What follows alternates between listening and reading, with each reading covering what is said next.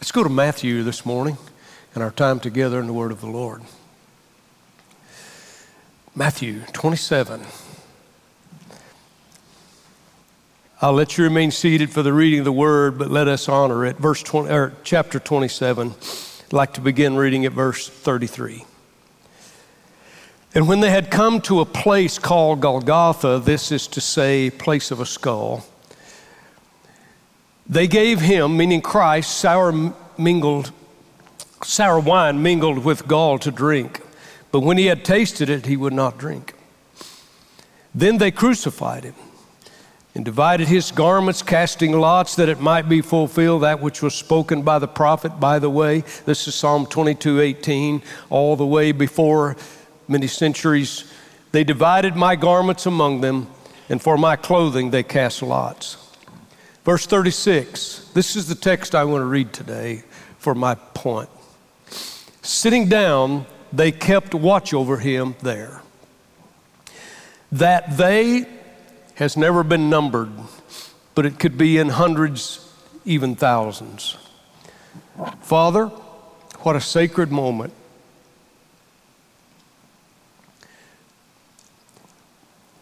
I just cannot believe, Lord, through the years you placed a call upon my life. But I thank you. And I pray, Lord, that your voice, your word will be heard this morning. Be glorified in it in Jesus' name, amen. I know that verse 36 of our reading is in reference to the Roman guards primarily, with orders, of, of course, to guard the man on the cross, especially the one on the center cross.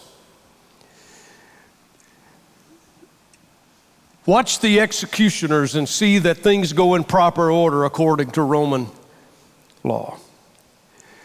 But if you read further, you'll find some words like they and some, and you can begin to see that there were many more people, even a large crowd, that watched the crucifixion of our Savior. I don't think it's unusual for people to watch great tragedies of earth. I know that here a couple of decades ago, some odd, we literally brought war into our living rooms via, via satellite. I never saw anything like that before. And crowds go and, and, and attend tragic things. I want to share with you, though, that when we see the cross and the crucifixion of our Christ, this is different. This is a different crowd, a strange crowd. If, if we could view the scene in a personal way today, in a picture, each of us could probably search and find our own counterpart in that assembly because we all approach things in different ways. This is Passover time, so Jerusalem is extremely crowded at this event. At the time of Jesus' death, historians tell us that the city normally had approximately 50,000 population. But at Passover, this population could number between 150, even ex- excess of 200,000. So this is a large crowd. The Jews, the Greeks, the barbarians all come to P R E Y, prey upon this crowd for trade. Yet, here, perhaps thousands are gathered around the cross. I say a strange crowd, yet they're so typical. It's strange not because we are crucifying, putting to penalty an innocent man. And it's not strange because just a few days prior, uh, few days prior, favor had changed. For favor quickly changes sometime. How many know that you can be a hero and five minutes later be a villain? but it's strange because this is the, one of the points I want to make this morning. Look at all the prophetic word for three to 4,000 years prior to this event. Keep that in mind. The prophecies, numerous, hundreds of them. And it comes to view and to fruition in this particular time. But I say this is a strangeness because of this. It's because of the blindness of those to whom prophecies had been given. Watch this blindness. This crowd was spiritually, so spiritually blind, they failed to see the very things 40 centuries had taught them. I want to talk about this watching crowd at Calvary and who was there. Number one, there were Roman soldiers. And here they are with glistening swords and power and authority to uphold and execute the law. This to them was perhaps simply just another criminal. Crosses were all across the hilltops, all over Rome. They spoke of the speed and the severity of the Roman justice, and they kept that aura so that they could control millions. However, this one, this crucifixion on the cross, was no criminal. He was no potential agitator. This was the very King of glory dying for the sins of humanity. I want you to know this sentence that is being carried out this day was really no recent indictment of a Roman Sanhedrin court. This sentence that was given and will be carried out had been declared before the foundation of the world. But Roman soldiers were spiritually blinded. Another group is those who were the thoughtless ones, perhaps hundreds of thousands in the crowd Again, to them, this was just another life, and just another life will end. Cruel, bloody, brutal, yes, but in a sense, just another man's end.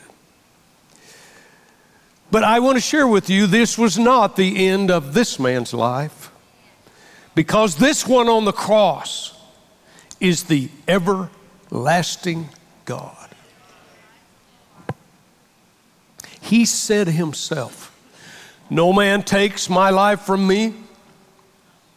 I lay it down myself and finish it that I may take it up again. Thoughtless people who, who, who read through things and see things and give it very little thought. These thoughtless ones were spiritually blind and had no clue what was taking place.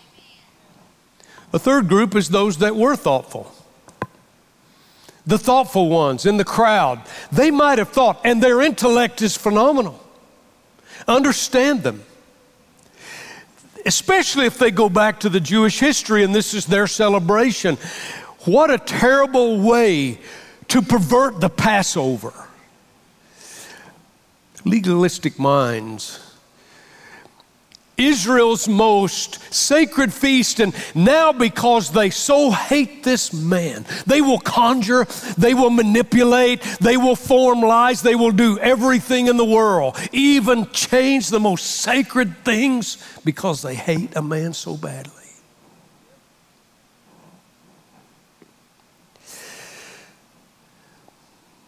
The priests themselves, the priests themselves, those in the hierarchy, in, in, in alliance with Rome's government.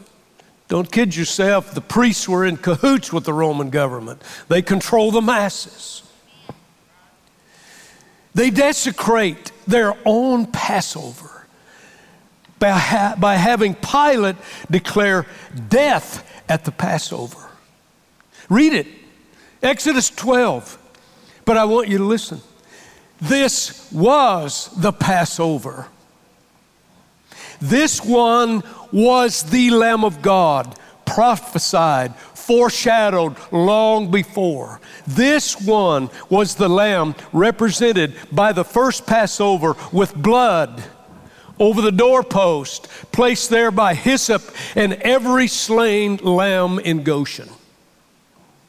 And all the blood through 40 centuries slain on Jewish soil was pointing to this lamb. Thoughtful ones.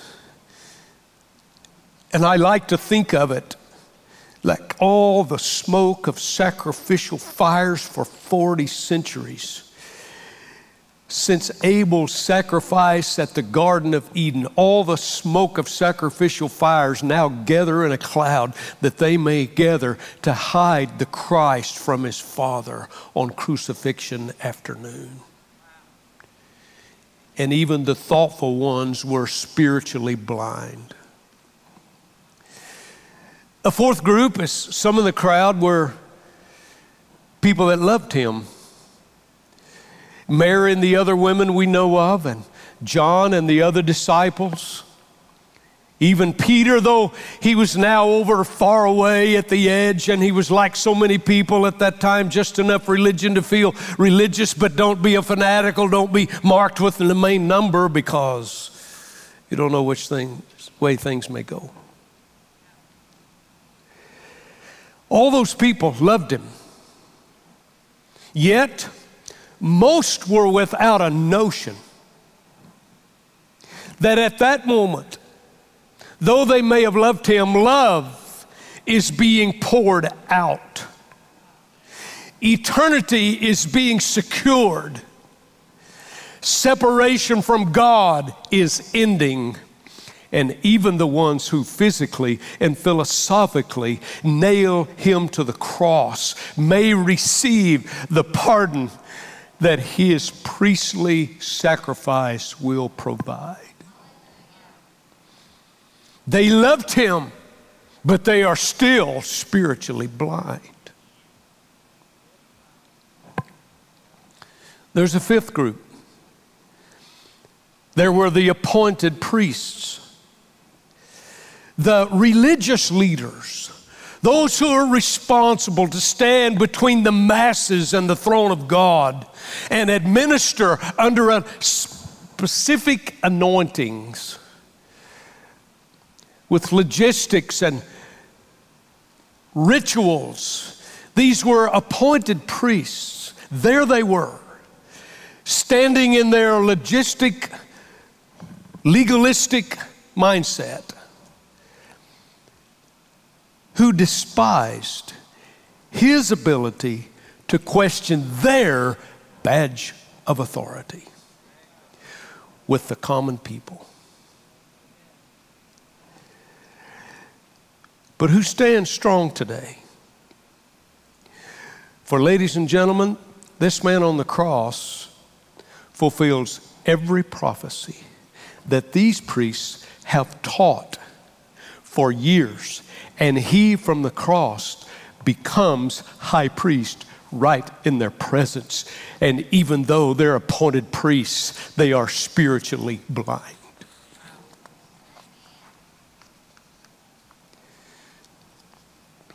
There's another group. It's a Roman senator. I see him with a purple and gold tapered robe. I see him with a gold insignia on his shoulder, denoting the aloofness from the rest of the crowd because he's the political proconsul. He looks upon the cross, and let me use my imagination. You can, you can almost hear his thoughts. Let's see an appointed national leader with authority.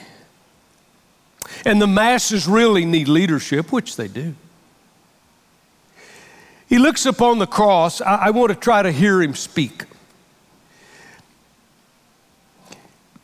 Sometimes it is necessary that a man has to die to ensure that Roman peace be spread to the world. It's unfortunate that a carpenter's son gets in the way of Rome's progress.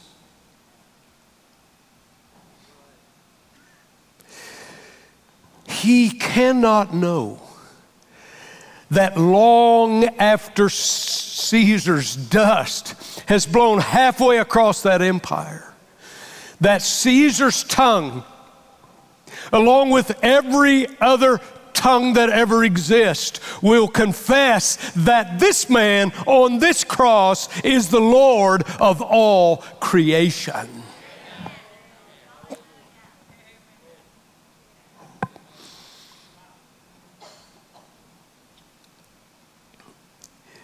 Even prominent leaders in national places were spiritually blinded.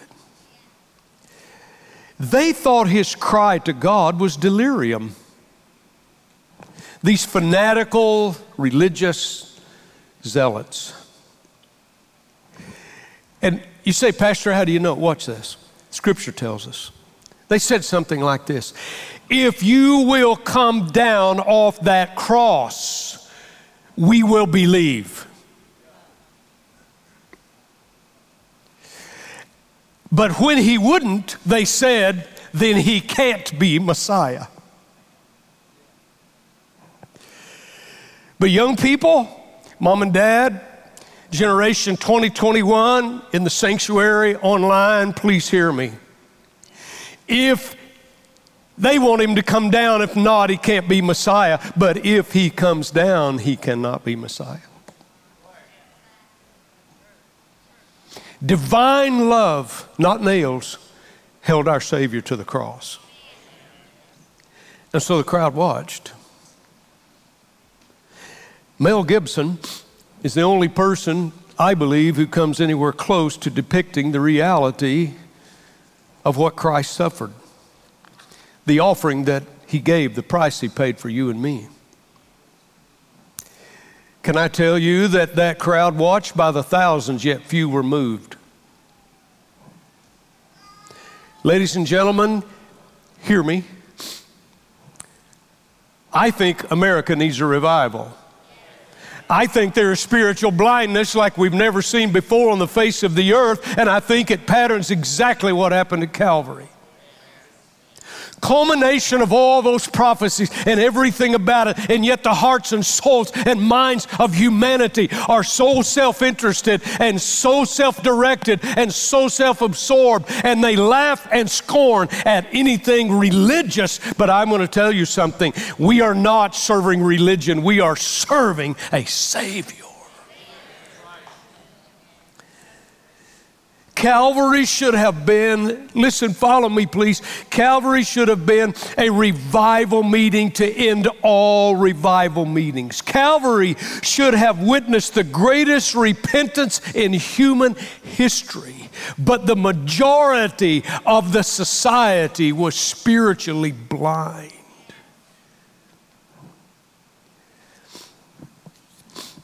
Number seven, there's the last one.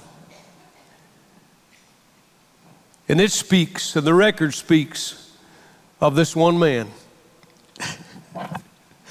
one conversion. One conversion. Hundreds, thousands. One conversion. It reminds me, I've said many times, Pastor, I, I, wish the Lord, I wish Paul hadn't written in the New Testament, do all things without murmuring. I just wish you hadn't done that. You remember the Old Testament where it was that Mike Micaiah took a penknife and cut the words out of the scrolls? And I preached a message years ago in the old uh, building down in Bethany called How Big is Your Bible? Because there's a lot of people today want to cut things out that they don't like. And a lot of people have a pretty small Bible. But let me just tell you read the story in the Old Testament. The king said, Go put it back. Thank God we have the Word of God. It's amazing. One conversion. I want to look at it closely because it's instructional to us. I want you to keep our worldview in mind. I want you to keep the masses. I believe we're in the last days. I believe the Antichrist is in the offing. I believe the world is a set up stage for all that we're about to see unfold in what was called the revelation of Christ to John. And it doesn't, it doesn't uh, it depress me, it excites me. Because I have some folk I haven't seen in a long time I'd like to see. I have grandparents and a dad and friends. And I, I like what John said in the last book of Revelation God, let's write it one more time, chapter 22. Let's write it one more time. Let the thirsty come, let them drink. I just want to tell you the invitation's still here. This man caught it in the last of this issue. He was a thief. Look at the instruction. Number one, the thief realized he was guilty and could not pay his own price. Secondly, he realized Jesus was the only answer to salvation. And the cry of that thief to the Christ on the middle cross, remember me, brought Jesus' answer. Today, you will be with me in paradise. And just like that, the shedding blood that was not spilled, not by accident, while the blood poured out of the body of the Christ, that man was able to attach it to his eternity.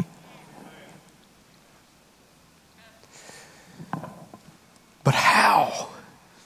Here's, here's human reasoning. Let me touch society in 2021. The Christ Himself, this is human reasoning. We can't get beyond it. And thank God for education, and thank God for learnedness, and thank God for people who have been blessed beyond measure with intellect but remember Paul before the leader. Much learning has made you mad, and almost you persuade me. Ladies and gentlemen, we are not saved by human intellect. The beginning of wisdom is the knowledge of God. This is human reasoning. Today you will be with me in paradise, but how? Because he himself who spoke that is thirsty without a drink. He is in agony and pain, and he is dying. He is in weakness. What strength and power does he have? His strength is ebbing away, and his hands and feet are nailed to a cross. What can he do? The human mindset today says unless we can figure it out on a slide rule or a test tube or in some scientific formula. But I want to declare to you without a slide rule or a test tube or a formula, that day, that thief became a disciple of Christ. The other disciples who had traveled and shared and witnessed for three years didn't have faith past their human reasoning. You say, Pastor, what do you mean? They believed and dreamed of an earthly kingdom, but they could not comprehend.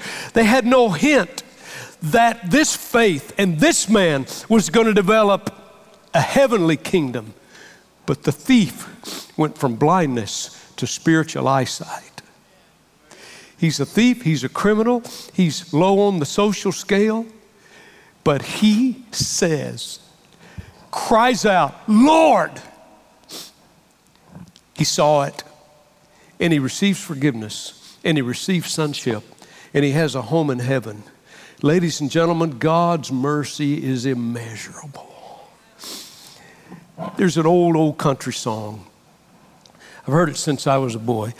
Found out this week in looking at it that, that it, hap- it was actually written in 1948, which was two years before I was even hatched, so it's an ancient song. Hank Williams was playing in honky tonks and he was on the way to Montgomery, Alabama. His mother was witnessing to him and she was trying to tell him not to leave God out of his life. And she made a statement. And on his way to that place, he wrote a song called I Saw the Light. No more in darkness, no more in night. Tell me how it goes. Now I'm so happy, no sorrow in sight. Praise the Lord. I saw the light. That may be an old country tune, but how many of you are glad you did?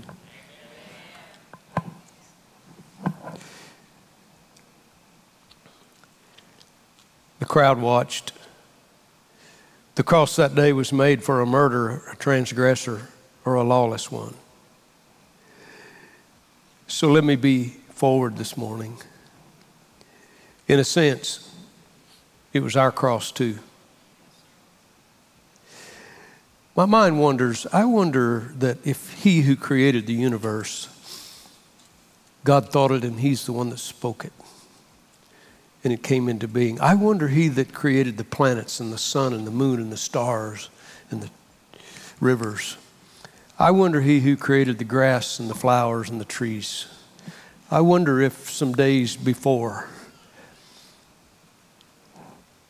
while Jesus was traveling en route to make the sacrifice for you and me, I wonder if he sat under a tree, maybe watched a bird fly to its branches, looked at the beauty of its leaves and its making, and perhaps think to himself, this is the tree that in a few months it'll be the one that will hold my body between heaven and earth as I die.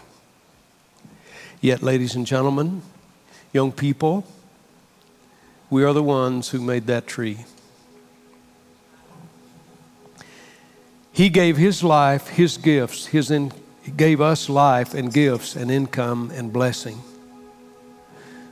But we've squandered them in selfishness of sin. And in our sin, we have formed that cross. We also formed the crown that pierced His brow. We gathered those thorns on the godless hillsides of our hearts,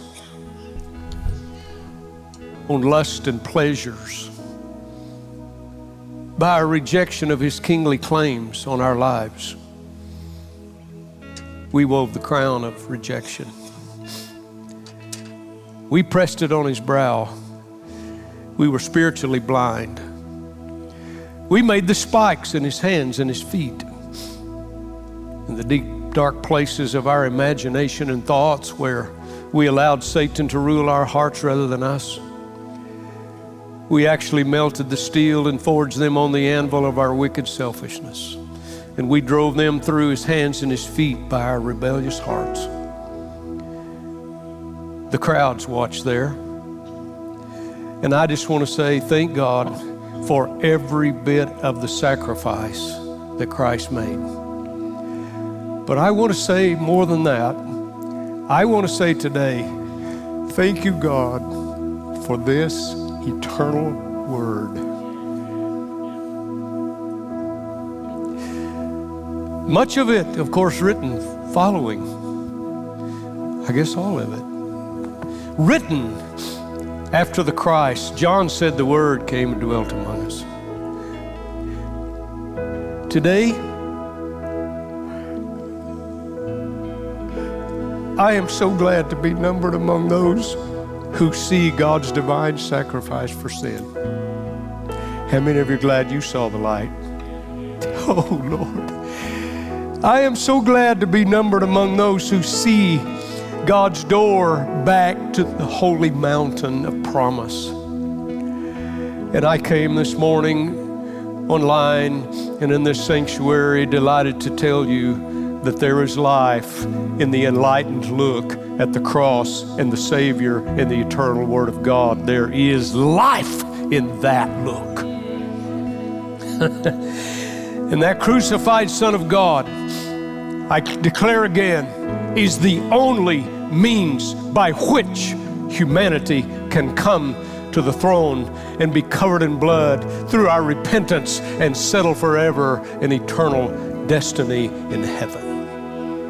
For there is no other name given in heaven and earth among men whereby we can be saved, save the name of Jesus. You see, so much of what happened back then was unpopular. It didn't fit the society. It did, they didn't want anything to do with all that.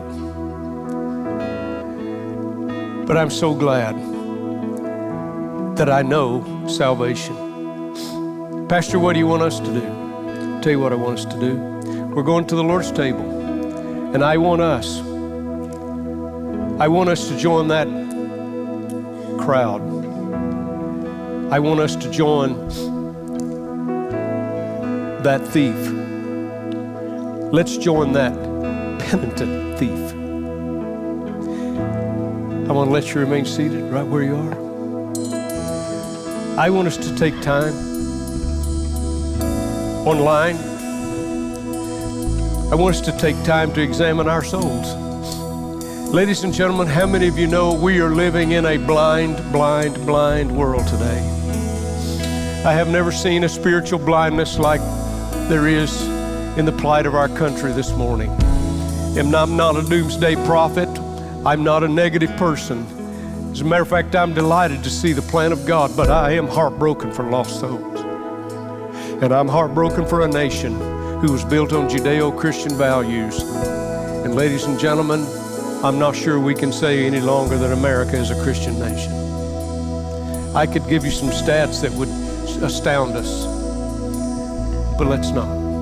Let's just examine ourselves. In this sanctuary, online, I want you to just ask, Lord, is there anything between me and my Maker? Father, I come to you in pureness of heart, sincerity, and sobriety. Father, examine my heart this morning. I don't want to be among all that crowd, though they're so typically human, all of them. With their position, their power, their thoughts, their personalities, their circumstance. with their cultures. God, they missed it. Lord, we're in a society where we're seeing the very end of days come, Lord. The prophecies are being fulfilled. God, we are here. There's an urgency. I pray, God, you'd remove a blindness from this present day. Father, may we see. May we have spiritual salve, Lord, that you may apply it to us. Lord, for those under the sound of my voice, if they've never come to you, may they plead your forgiveness and accept the covering of your blood and declare Christ the Son of God. And know what it is, Father, to be twice born. I thank you for it, Lord, as they prayed that prayer today.